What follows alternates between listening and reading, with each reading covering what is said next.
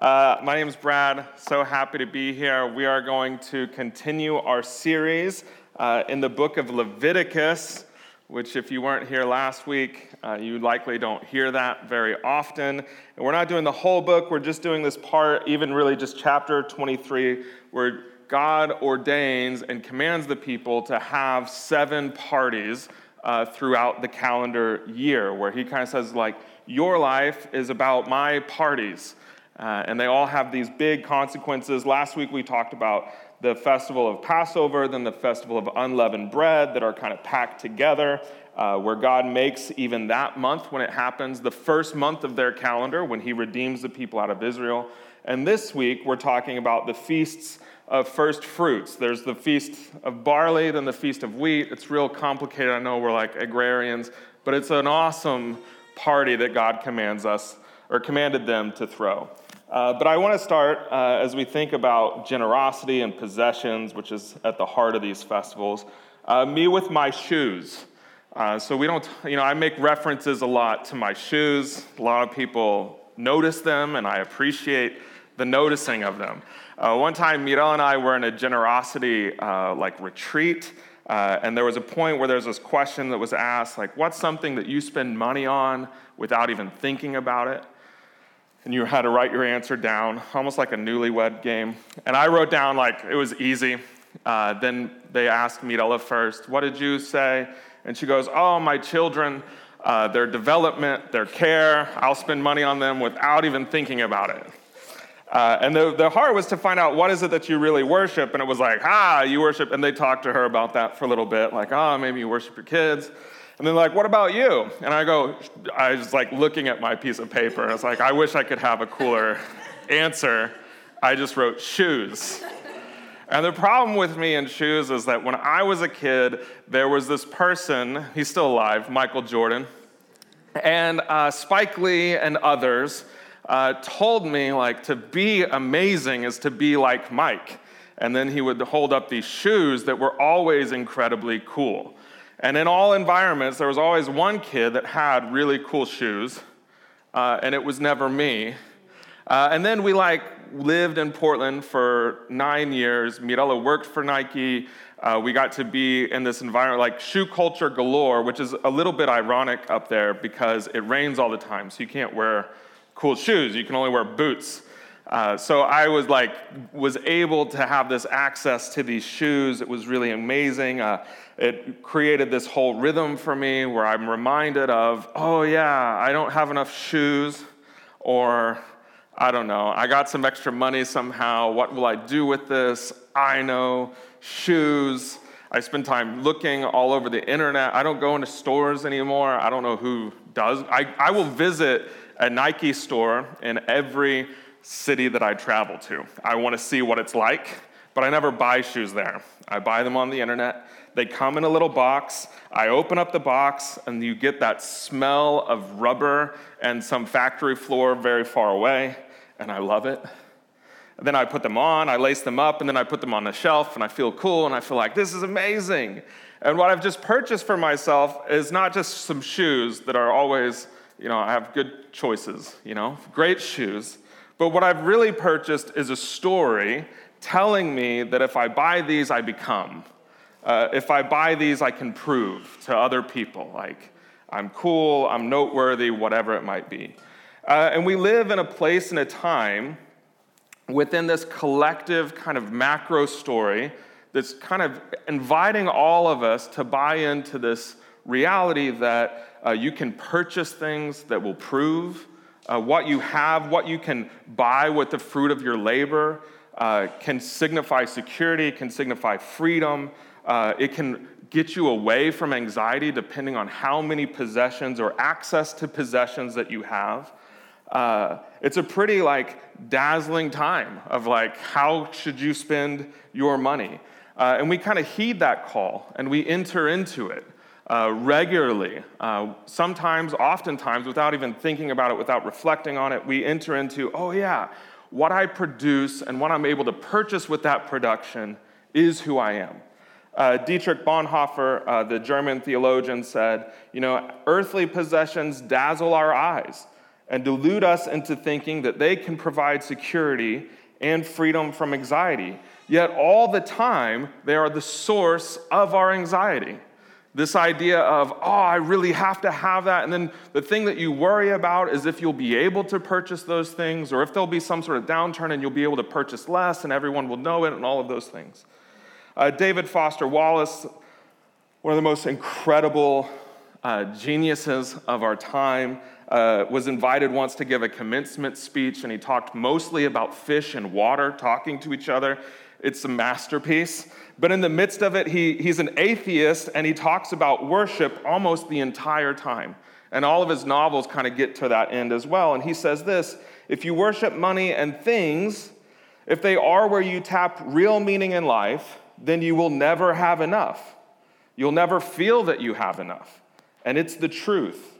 He says, and on one level, he goes on to describe like if you worship your body or if you worship success, he describes them all. So some of you are like Tim Keller, so amazing. Uh, he, will, he would have even said uh, during his lifetime, he stole so much from this essay on David Foster Wall, who's not even a Christian, but he's like, this is the. So he talked about all these different things that you worship, it'll never be enough. And he says, on one level, we all know this stuff already. We all know. Like, nobody sits down and says, if I buy more shoes, I'll be happy and secure. Like, I don't write that out. We all know this on some level already. Uh, and it, but it's been codified as myths, proverbs, cliches, bromides, epigrams, parables. It's the skeleton of every great story, he says. The trick for us is keeping the truth up front in daily consciousness that what I buy or what I worship will destroy me. That was his thinking. And what I would say is that we need a reworking of worship. So often in the church, people talk about money and possessions. Uh, my goal today is not that you know you fill the boxes up with cash or something like that, but really what we need is a reorientation of what we actually worship, and there's a lot of freedom in it from possessions. And I believe these festivals, as we dig in them today, uh, combine these three aspects of reality of life: worship, work, uh, and our possessions. The festivals are geared towards God orienting how the people of Israel thought about all of those things. And I think that as we do that, we're going to ultimately not learn about generosity, but we're going to learn about freedom from possessions and then a true delight in worshiping God. Uh, and that would actually produce radical generosity. And so this is Leviticus chapter 23, uh, verses 9 to 22. And as I read it, you're going to be like, I don't know what's going on. Don't worry. That's why I'm going to talk for like 30 minutes afterwards. It says this The Lord said to Moses, Speak to the Israelites and say to them, When you enter the land I'm going to give you, and you reap the, its harvest, bring to the priest a sheaf of the first grain of the harvest. He is to wave the sheaf before the Lord, so it will be accepted on your behalf. The priest is to wave it on the day after the Sabbath. And on that day, you wave the sheaf, you must sacrifice as a burnt offering to the Lord a lamb a year old without defect, together with its grain offering of two tenths of an ephah of the finest flour mixed with oil, a food offering presented to the Lord, a pleasant aroma, and its drink of offering of a quarter of a hin of wine. You must not eat any bread or roast any or roasted or new grain until the very day that you bring this offering to your God. This is to be a lasting ordinance for the generations to come wherever you live. And from the day after the Sabbath and the day that you brought the sheaf of wheat of the wave offering, count off seven full weeks. Count off 50 days up to the day after the seventh Sabbath.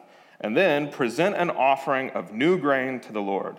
From wherever you live, bring two loaves made of two tenths of an ephah of the finest flour, baked with yeast, and as a wave offering of first fruits to the Lord. Present with this bread seven male lambs, each a year old and without defect, one young bull and two rams. They will be a burnt offering to the Lord, together with the grain offering and the drink offerings, of food offerings, an aroma pleasing to the Lord. Then sacrifice one male goat for a sin offering and two lambs, each a year old, for a fellowship offering. The priest is to wave the two lambs before the Lord as a wave offering, together with the bread of the first fruits They are a sacred offering to the Lord for the priest. On the same day, you're to proclaim a sacred assembly and do no regular work. This is to be a lasting ordinance for the generations to come wherever you live. And then he says, When you reap the harvest of your land, do not reap to the very edges of your field or gather the gleanings of your harvest. Leave them for the poor, for the foreigner residing among you. I am the Lord your God. This is God's word. So, what you have here, just in general, is there's two huge festivals that happen two generosity harvest festivals. Uh, one is at the beginning of the harvest of barley. Uh, that's the first fruit of the whole calendar year. And then the next one is the beginning of the harvest of wheat that comes in different seasons. Uh, these harvests were separated by seven weeks. That's like general, that's normal. This is also the most intense, earnest work of the entire year, and God ordains that season to be a time of incredibly elevated worship. Uh, and so I know we're not an agrarian society. Uh, we don't know where food comes from. You know, like uh, they now at schools, they're taking kids on field trips to the grocery store just so kids can see fresh produce and like there's a store and there's people and they put the and then the kids are like where do they come from? And the, the teacher's like from fields. And the kids are like where? It's like bakersfield uh, the baker's field where the grain comes from yeah? Uh, anyway we're not part of that so i'm just going to try to bring you into it uh, wheat and barley is not just what fed them uh, it was what fed all of their livestock, every animal that they had. Their, their whole gateway to dairy or anything like that came from these animals. Even to have animals that would grow enough uh, wool that they could, sh- you know, sheaf off and like have for, cl- it all depended on what came from these first grain harvests. They needed the wheat, they needed the barley. It was the, the bedrock of the pyramid of their entire livelihood. Uh, you can even think to their history, like the whole reason they ended up in Egypt and then ended up in bondage was because there was such an intense drought and famine that there was no wheat, there was no barley. So whenever people are thinking about, oh, how could I, you know, like, when they were thinking about their work for their whole lives, they're thinking about these fields that had to produce for them. And if they didn't produce, they were going to be in all sorts of trouble. You know, we think we have uh, an urge to overwork, you know? And for all practical purposes, if we don't get our work done, it's like, oh, what happened? That app isn't as good as it could be.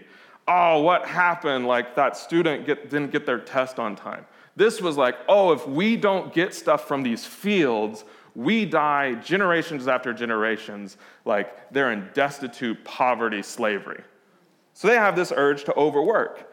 Uh, think about being a person that's like looking outside of your fields, thinking whatever comes from those fields is the difference between starving and life.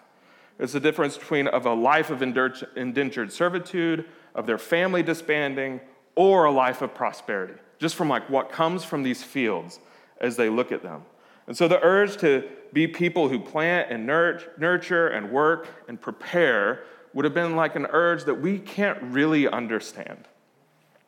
And they had to do this according to the calendar. In the late fall, they would plant their crops. They would go out there and they'd put barley and wheat into the ground. And as they would do this, they had to do what God said. They would do it for six days. They would work the land, and then they would rest for a day. The rest of the world wasn't doing that. Like, why would you take a day off when what you do with the ground is the difference in your life? But they would take a day off and they would rest. And then in the early part of the year, the barley would begin to mature. And there would begin to be these tiny little uh, maturing amounts of barley coming up um, of sheafs of like grain, and they would be excited. And what they would do is they would go to the field and they would cut off a small section of it. and they bundle it all together in this large sheaf, and then they would put it on a wagon and they would go to Jerusalem.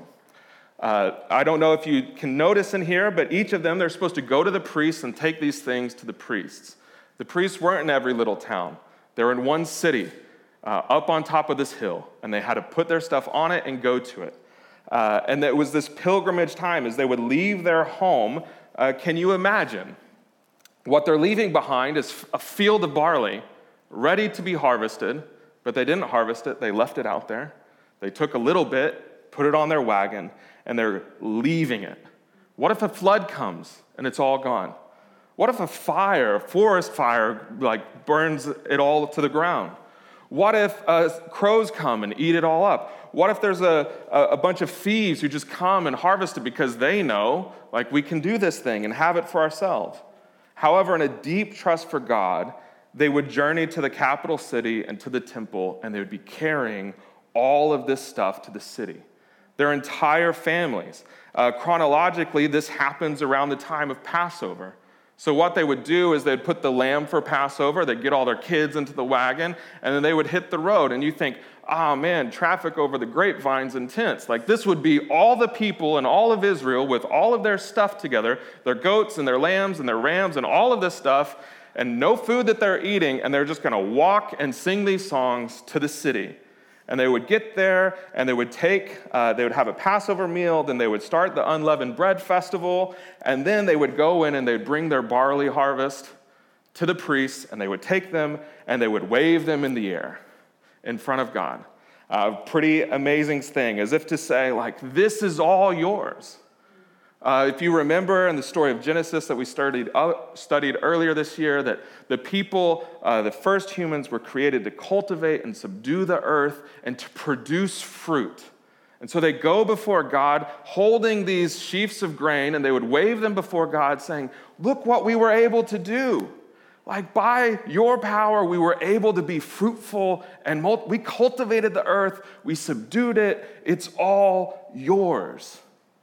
And in the midst of all this, they'd be partying and celebrating for days, but that's a little odd. Like, this should be the time for work, but instead, they're with their whole families in this city, just kind of celebrating grain that they're not even eating. They would give to the priests for temple work bread, wine, food. There would be this burnt offering of a lamb that was to be a thanksgiving thing of like, God, like, this is like, we're so thankful that we're even here kind of celebration. They would do all of this uh, and then return home with their hearts full, you know, like full of the excitement of it all, full of the worship. Uh, they would also be heading back for the harvest of all of this barley, you know, coming over the hill, looking down on the field. Ah, oh, it's still there. We've got to get to work. Six days they would work, one day they would take off as they harvested all of this grain really rapidly and as they prepared for the next harvest, which would be wheat that would be coming in uh, seven weeks later. And then that's exactly what would happen. Uh, seven weeks later, or 50 days after that first festival, when they stood there, it was on a Sunday, waving the grain. 50 days later, they're bundling up the grain again. This time it's wheat instead of barley, and they would be traveling up the hill to the city all over again. And this festival, this wheat harvest festival, uh, as it was coming in, they would have an even greater offering. Uh, I don't know if you counted. Uh, well, you didn't because you were listening to me so attentively. But if you did count, this is pretty. It's seven lambs, one bull, two rams, a whole bunch of grain, wine, bread, oil, a whole bunch of stuff they, that they've been cultivating and caring for for a whole year. They pack it up again and they go up to the temple. This time, instead of waving uh, waves of grain, they're waving these two loaves of bread. Someone like meticulously crafted and made, and it's warm and crunchy, it's leavened, it's not these crackers that they've been eating. It's like good bread. And they wave it before God too to say, Look how like we were able to cultivate. This is so good. But there was also not just the Thanksgiving offering. The reason they had so many animals is there was also a peace offering and a sin offering. Now, this is earlier in chapters of Leviticus, but really the peace offering was them coming before God and saying, We want to be well relationally with you. Like, we're, we're done fighting battles, we're done rebelling against you. We want to have a whole relationship with God. The sin offering was to say, we've done and we've rebelled and we've, you know, broached all of your conscience. We haven't trusted in you. And so, God, please, like, forgive us. That was the sacrifices. And those were the things that God did and ordained them to do. And then the next day they would rest, even though it wasn't a Sabbath day, they would rest again, even though back home they had fields of wheat that needed to be harvested. Now, every other like agrarian society in the world has some sort of harvest festival. Uh, even at the outset of harvest, like harvest is starting, they have a festival, they go to their temples and they make all of these sacrifices to their gods. Like you can look it up all over Africa, South America, Asia, like they have these festivals. But in all of the other festivals, it's about trying to earn God to do an abundant harvest. It's to go before God or their gods and say, Here's all of this stuff. Please look kindly on us and make the harvest really, really good. Like a, a quid pro quo kind of celebration. Because if we don't do this, their gods will withhold. If we don't get on their favor, then like the whole system will crumble, done out of fear. Not so for the Israelites, and not so for God. He commands them to do this kind of free giving away of their possessions, this offering away, uh, is for them to be whole and well and to be thankful from the onset. There's not a single amount throughout the whole Old Testament about if you do these sacrifices to God, then you'll get a whole bunch more stuff in return. Instead, it's be thankful. All of these, both the, the barley festival, the wheat festival, are at the onset of the harvest. Before they've even been able to gather anything else up, it's all Thanksgiving feasts, uh, just like ours is kind of stolen from. But ours is poorly timed. It's at the end of the harvest, and we're like, yeah, we're thankful. Because we're Americans. Why be thankful unless you have a lot of stuff? And if you don't have a lot of stuff, don't celebrate it. Like, that's kind of the idea, right?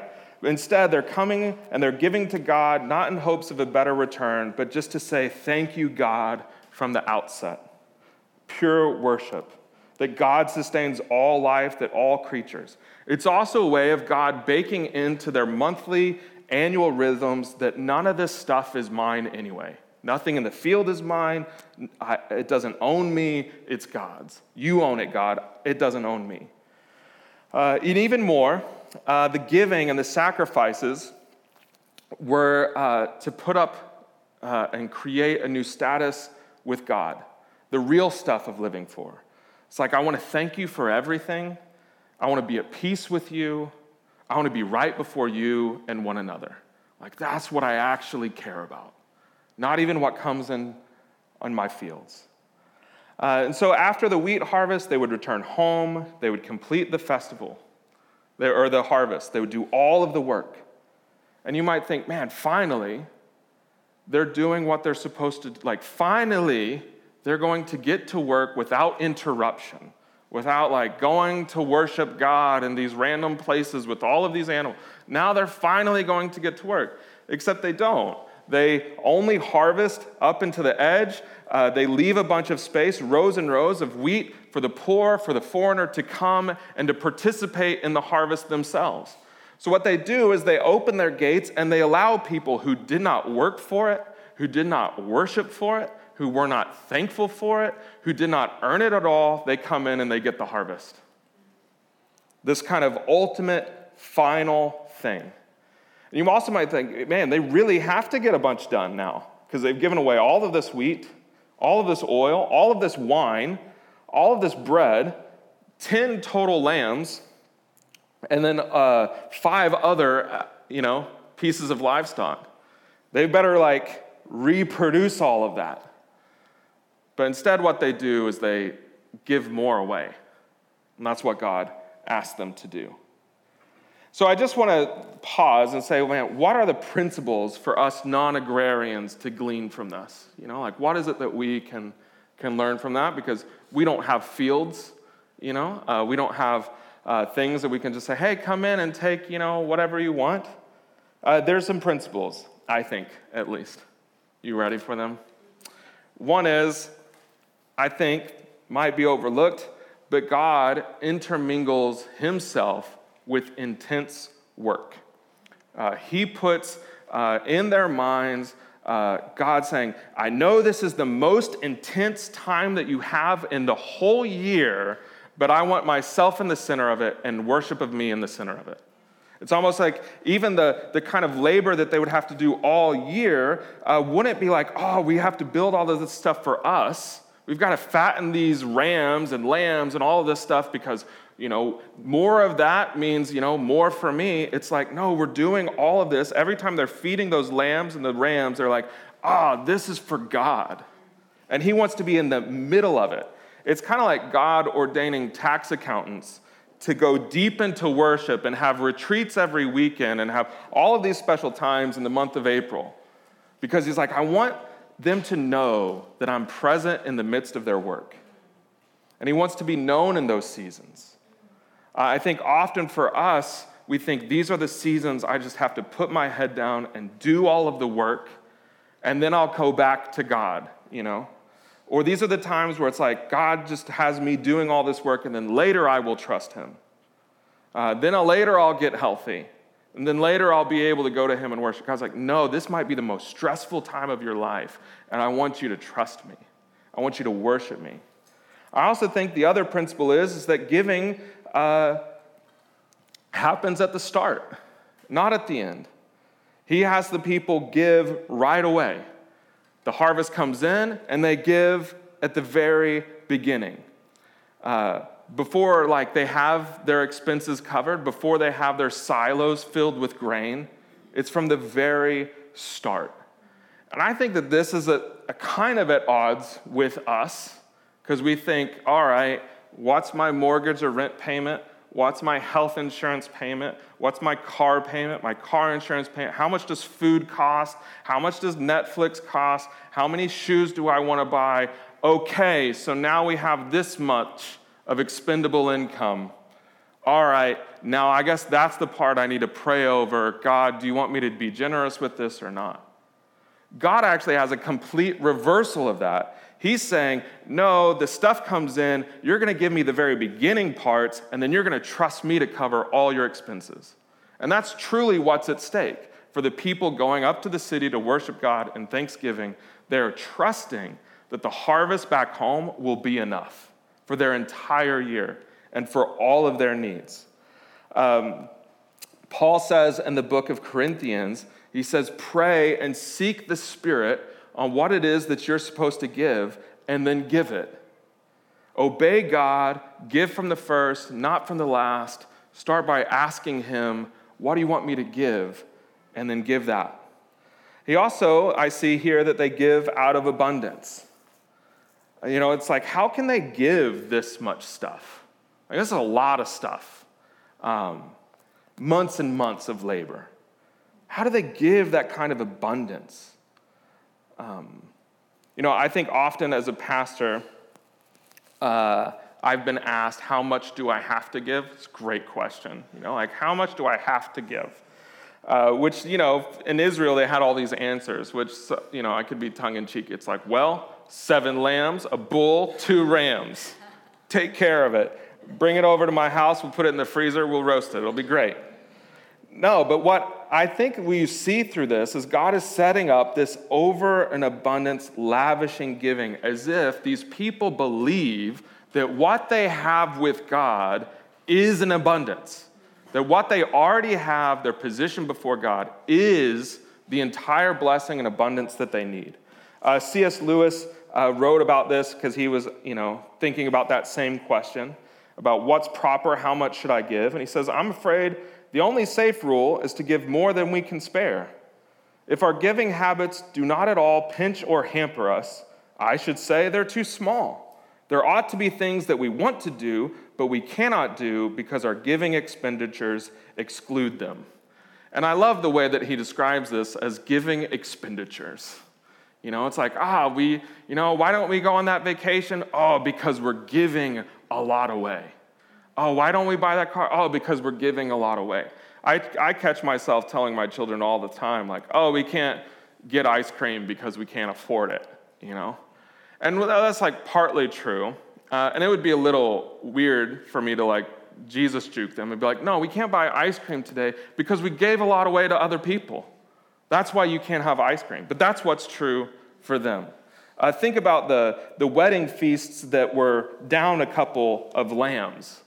Uh, that were the, the, the bread that they didn't eat because they gave it away, the amount of grain that they could have that they just let foreigners and poor people come in and take.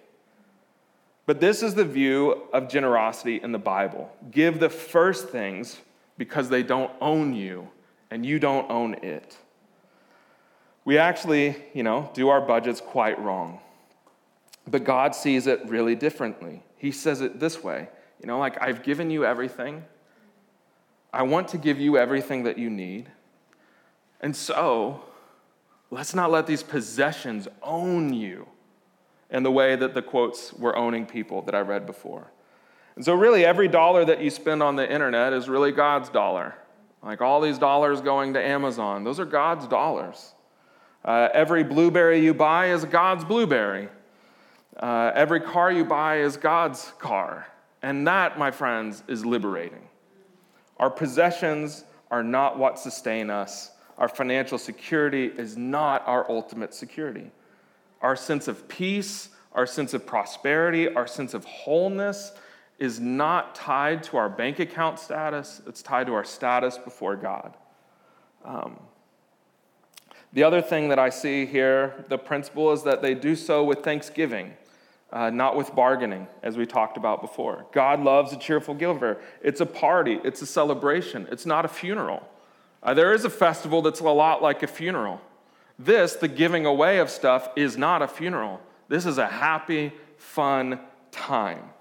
They're going like, God sustained us through the winter. He sustains us in cultivating all these things. I'm thankful. Uh, sometimes we give as if it's like, ah, that dream is dead because I gave stuff away. God's like, no, it's actually a celebration. I had a professor in college that said, we're never more like God than when we're giving things away. Like, that is one of the core aspects of God is to give things away. And you're like, oh, I want to be more like God. I just want to have a character like God. It's like, oh, it's giving things away is the core to being like Him. Uh, then, lastly, the principle is that giving produces justice. Uh, they give the right to participate uh, in the harvest comes from God ordaining them to allow other people to come in and work fields. And so, for us, does our generosity lead to the poor, the stranger, those who do not have means, that do not have the access? Do they get to reap what they didn't sow? And are we okay with that in God's entire economy? And so there it is. Those are the principles that get played out, not just in this passage, but throughout the whole Old Testament. Give it away, you'll be fine. Obey, give. Those are the principles, right? Does that make they all make sense? Except the people of Israel don't do this. Like this was like awesome, great chapter. Love that bit about the festival. Let's figure out how to do this more efficiently. This is what they thought how could we make these festivals in Jerusalem more of like a tourist attraction, not a pilgrimage? How could we, uh, you know, bring people in, show them the sights? They built up shortcuts around how people didn't have to travel with their animals, they could just come and buy. So there's a whole enterprise created around having the lambs and the rams and all of that stuff in the city so that all you had to do was go to it, give someone kind of this tax, and then you could go in and have the whole celebration, but it had nothing to do with you. Like you weren't connected to the stuff at all. Uh, people became uh, really good at finding industries around the sacrifices. Priests kind of made up this religious entrepreneurial thing of like, all right, we'll bring people in in different herds. Uh, we'll do the, the, wheat, the wheat shaking in front of them. They're going to have a blast. It's going to be a great show. They're going to leave. Let's not tell them anything that they're doing is wrong. Let's not call them to true worship in God. Let's just make this a big feast, make it a spectacle. Uh, and there were really essentially two big pitfalls that occurred uh, in the people of Israel. One was a group of people that had just this incredible license. They were like, we can do whatever we want. Uh, they, they ignored all of these things and then they tried to give away the bare minimum and they created these little tiny rules that allowed them to get out of it. Uh, and then the other group was a group that was fixated on these rules. Like all they wanted to do was do it the right, proper way. In fact, after ex- the exile, there were all of these people that argued about when is the 50th day, when is the 49th day, you know? Like, kind of people who stand up on December 27th and say, actually, there's 12 days of Christmas. You know, those people, the actually people, or actually the second day of Advent is really joy, not hope, and you're doing it wrong. There were those people, really like, are we doing this correctly? And they both missed out intensely. Uh, the first group, they miss out because they, they see them at the center of the entire world. Uh, they see their possessions, they see it all as just theirs, and it destroys them. Uh, they think I can save myself through my own productivity, my own gathering of resources, and then I can give away token gestures to the temple. If I ever feel guilty, I'll just puff myself up and I'll give a bunch of money, and then they'll put my name on the temple wall. Then there was this other group, the, the, that second group, they miss out completely because they miss God's heart. They only see God as someone that they can manipulate if they do everything correctly. Uh, they think that God is like a cosmic tax collector, an IRS agent who's trying to balance the books and make sure that they gave the exact proper amount at the proper time. You know, like, I hate tax season, you know? And it just like drives me nuts because oh, the whole time you're like, why don't you tell me how much I owe? And then I'll pay, you know? Why do I have to guess or figure it out? Like, you should you should do the work instead. But that's how we kind of view God. It's like, I hope I gave the right amount. And both of these people miss out on God entirely and they stop uh, experiencing God. And it's not just them, it's also us, as you can see. And then the prophets come along and they get really upset with them for doing this whole dance. And then God makes this statement about the people of Israel through, uh, through his prophet Isaiah. And this is what God says in light of this. He says, Why this frenzy of sacrifices? Don't you think I've had my fill of burnt sacrifices and rams and pulp grain fed calves? Don't you think I've had my fill of blood from bulls and lambs and goats? When you come before me, whoever gave you the idea of acting like this, running here and there, doing this and that, all this sheer commotion in the place provided for worship? God says, Quit your worship charades. I can't stand your trivial religious games, monthly conferences, weekly Sabbaths, special meetings, meetings, meetings, meetings. Can't stand one more. This is God. Meetings for this, meetings for that. I hate them. You've worn me out. I'm sick of your religion, religion, religion. While you go right along sinning, when you put on your next prayer performance, I'll be looking the other way. No matter how long or loud or often you pray, I won't be listening. God is saying, Look, I know you're going to bottle up religion and sell it. I don't want any part of it. I know it's going to devour you. I don't want to be part of it. I don't want to play a role in that. I know you're going to use me as a good luck charm. God's saying, I'm out. I don't want to be your good luck charm. You're going to do all of these rituals and do them perfectly without seeking my presence. I'm going to leave you alone. God says to the prophets, Your works are dead, your activity is dead, your generosity is dead. That's the state of affairs. It's bleak. We're all asking, How can we do the minimum? How can we do all of the rules? And God's saying, I don't want any of it if that's what it's going to be. And so the people are basically God saying, I'm out, you're dead. Uh, and now it's time for the epiphany, if you're ready for the epiphany. Uh, Jesus is killed on Passover. We talked about that last week. He's killed on Passover. He was put into the grave. Uh, he was lying in the tomb on the Saturday. The feast, the first feast of the fruit, starts the day after Sabbath, after Passover, which is the Sunday. And so, when the whole city, after Jesus died, is getting ready for the priest to wave his wheat in his way, Jesus is coming out of the tomb. Uh, the, he's coming out of the tomb of the empty religion, empty injustice. Uh, he's coming out of the tomb of dead souls trying to buy God. He's coming out of the tomb of death. They're busy buzzing around these first fruits, and Jesus himself is the first fruits out of this dead end religion. They, they didn't know that he was raised to life that morning. He was the sign of a harvest that isn't grain, that isn't bread, that isn't barley. It's not the result of men and women working in the fields, but it's of a God who's raising souls to life. The first fruits. This is what Paul talks about in 1 Corinthians 15 20, where he says, But Christ has indeed, indeed been raised from the dead. He's the first fruits of all who've fallen asleep. For since death came through one man, a resurrection of the dead comes also through a man. For as Adam died all, so as in Adam all died, so in Christ all will be made alive. That first, that was a, it was a festival of the waving of grain, and Jesus comes out of the tomb as that first bit of harvest. And the harvest is souls being raised to life. It's this grand reversal. God says, not only will I make the sacrifice for you, I'll be the sacrifice for you, and I will also be the first fruit of a harvest that's for you, an abundant life coming after me. All of these souls raised into abundant, a first fruit, a sign of a beginning of a whole new world where evil is dealt with, where all things are passing away, and a new is coming. And so he's saying, like, all of you are trying to gain life by flaunting injustice everywhere. I am going to bring new life through my gift.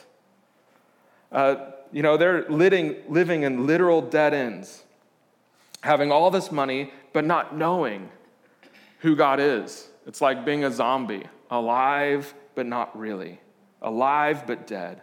So then Christ dies for the dead to purchase you out of bondage and then he makes himself that first fruit. Um, Paul, in that passage that I read, he goes on to say that if he's been raised, we've been raised right alongside him.